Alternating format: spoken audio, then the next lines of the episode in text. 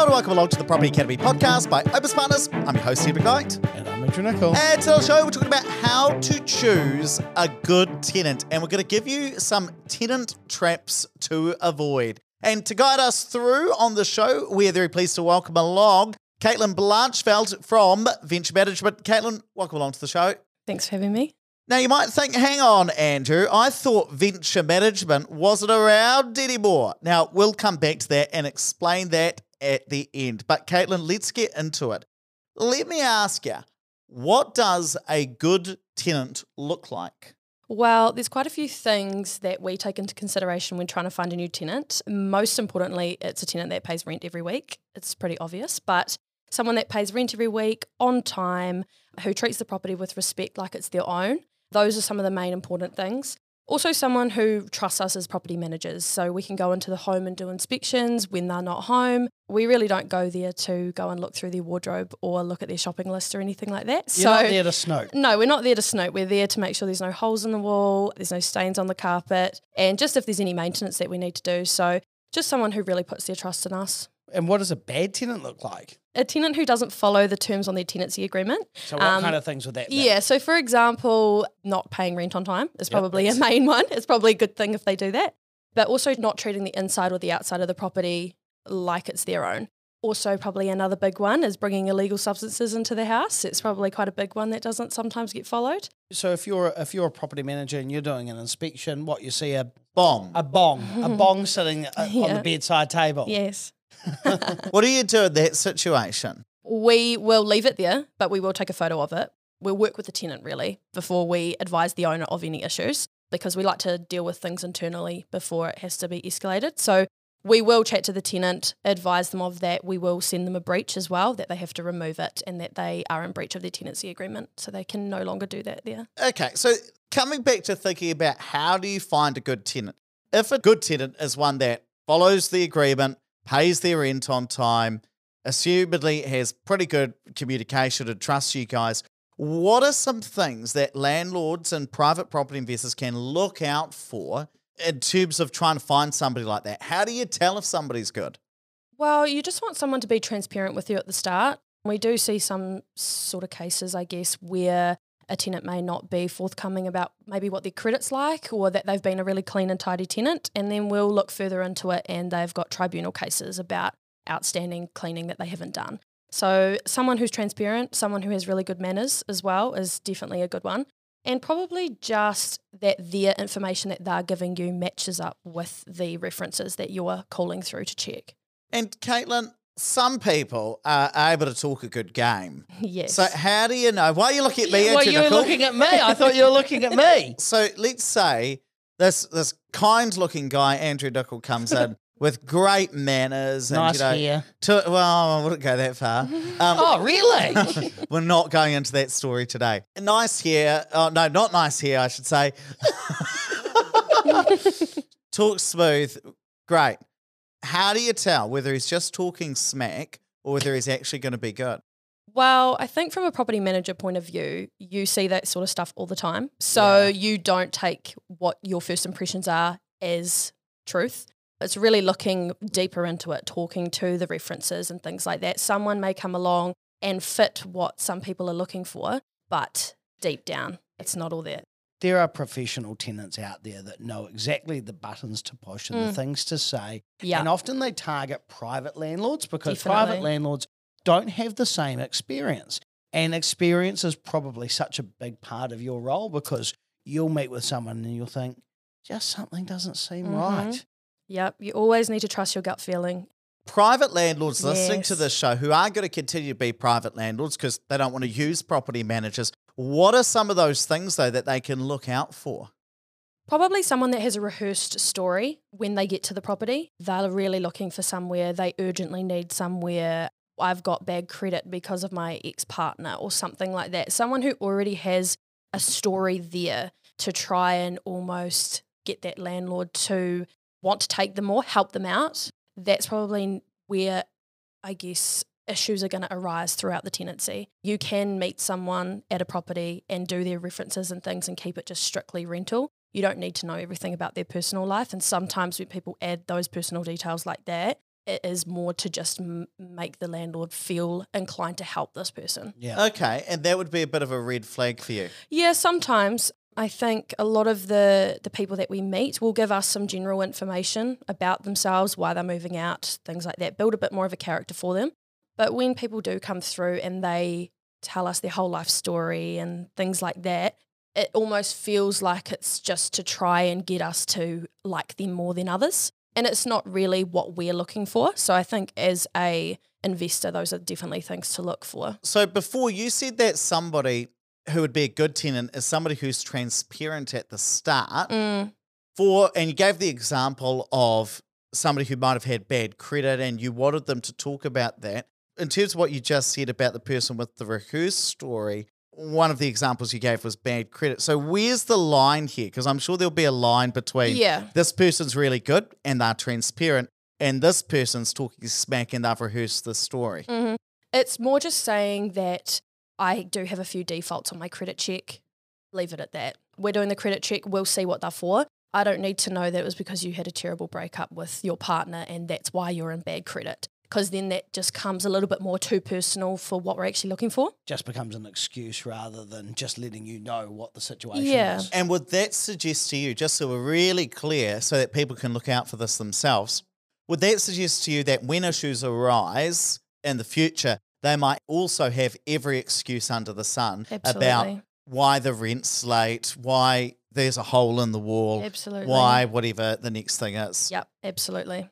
So, Caitlin, what are some things that property managers look for when they're going to suss out a tenant? First of all, you want to look at the start date, make sure it matches up with exactly the date that you're looking for someone to move in. The next thing you would do is do the background checks and credit checks. So we use a system where it'll run all court records, police records, tenancy tribunals. Our credit check is also gives us two different platforms and it'll show us exactly where those records have come from, the amount owing, things like that. Is that Tenancy Practice Services? Is that the one? Tenancy Portal Services. Ah, yep. Perfect. So T P S, and it runs through the N Z Collection Agency as well. Can a private landlord get access to that? You have to have a business account to be a part of that, but you can go on to the court records and search up the person by name if you want to see if the tribunal comes up.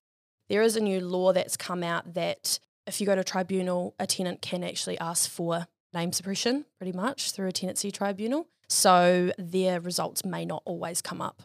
Yeah, I've seen that mm. as well, where usually the tenant might not be named. Not always the case, no. But if you Google tenancy tribunal cases, and sometimes you've got to click a few links to get there, you can search through every single tenancy tribunal case. Yeah. So, so in what instance then, Ed, do you think that someone would not want to have their name suppressed? Because often you would probably, even if you were in the right as a tenant, you might think, well, I don't really want this to be out there because I don't want someone thinking that I'm just one of these litigious tenants.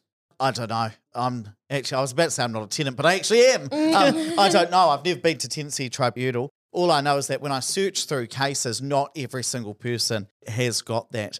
Now, the next question for you, though, is what are some things that property investors sometimes think are red flags that might not actually be red flags?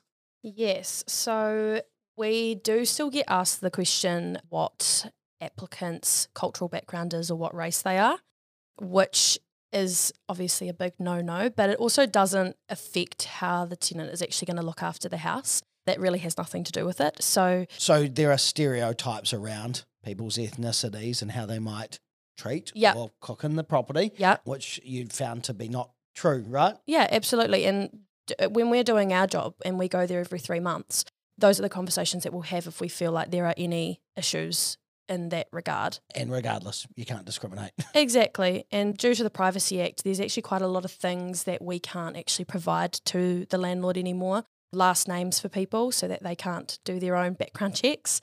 That's sort of what we do. We can't advise them how old their children are. There's quite a lot of things that we actually can't disclose against. So it's best for, I guess, investors as well to search up the Privacy Act for tenancies now so that they're also aware of the things we can and cannot say. Yeah, or, we recently or, did a uh, podcast on that as well. Mm. Or just let your property manager do their job. What other red flags do sometimes landlords think of red flags that might not be? You mentioned bad credit in the past. Yeah, so we have that conversation quite openly with landlords. The tenant that applies may have two or three defaults. One might be for a power company, one might be for a hire purchase or something like that. We can see when things are being paid, when it was last paid, and we have that conversation. We need to be open and honest that, yes, there is a default there. We don't necessarily need to say what it's for or what it's about, but it's just advising them that their previous rental reference has said really good things. They've never missed rent payments, those types of things. So it's not always bad. So, Caitlin, let me ask you this. Oh, I sound like you. You do. I was about to say that. So, Caitlin, let me ask you this. Sometimes you take over the management of a property and there's already a tenant in there. What are the mistakes that you see private landlords making? To be honest, there's usually quite a lot. We will usually see that a landlord will meet a tenant, put them into the property, get the rent until they move out, and then that's it. So you need to make sure that you're doing inspections every three months at least. That makes sure that, you know, if there's any issues, you can be covered by insurance as well. It also shows that your tenants are looking after your house properly, as well as identifying any maintenance that there might be. Making sure you do an initial move-in report as well. That just shows what the condition of the property was like before you, these tenants moved in, so that you can match it up at the end. If you don't have a report to show what it looked like before these tenants moved in, they move out and there's stains all over the carpet, holes in walls, you don't really have a leg to stand on to hold them accountable for those things.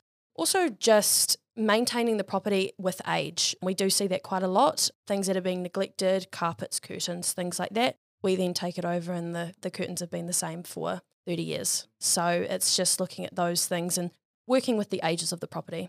I think often what I've seen in the past is someone's thought, yeah, this is easy. I can find my own tenant, or, or someone that they know moves in, then they move out and they get someone else and it's all going well until it's not. And then they think, well, I'm going to pass this over to a, a property manager. But at that stage, you know, the tenant could be in arrears. There could be some significant damage. There's a little bit of animosity between the, the owner and the tenant. It can be quite hard to repair that relationship afterwards.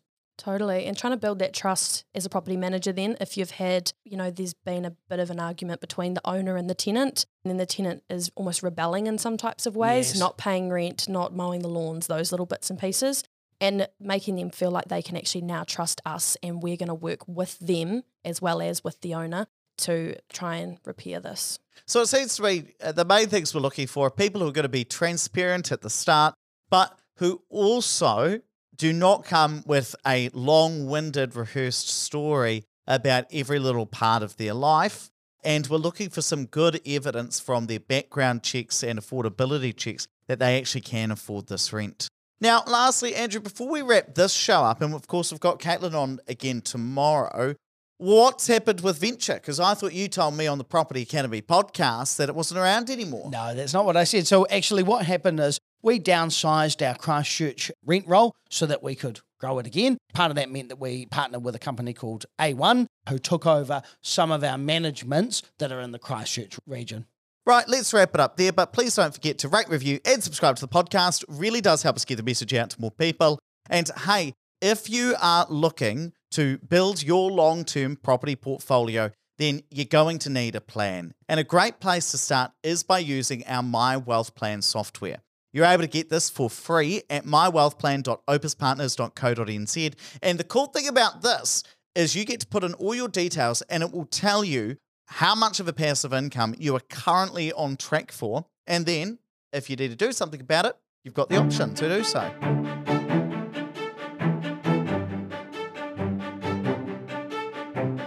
Thanks for listening to the Property Academy podcast. I'm your host, Steve McKnight. And I'm Andrew Nichol. I'm going to be back again tomorrow with even more daily strategies, tactics, and insights to help you get the most out of the New Zealand property market. Until next time.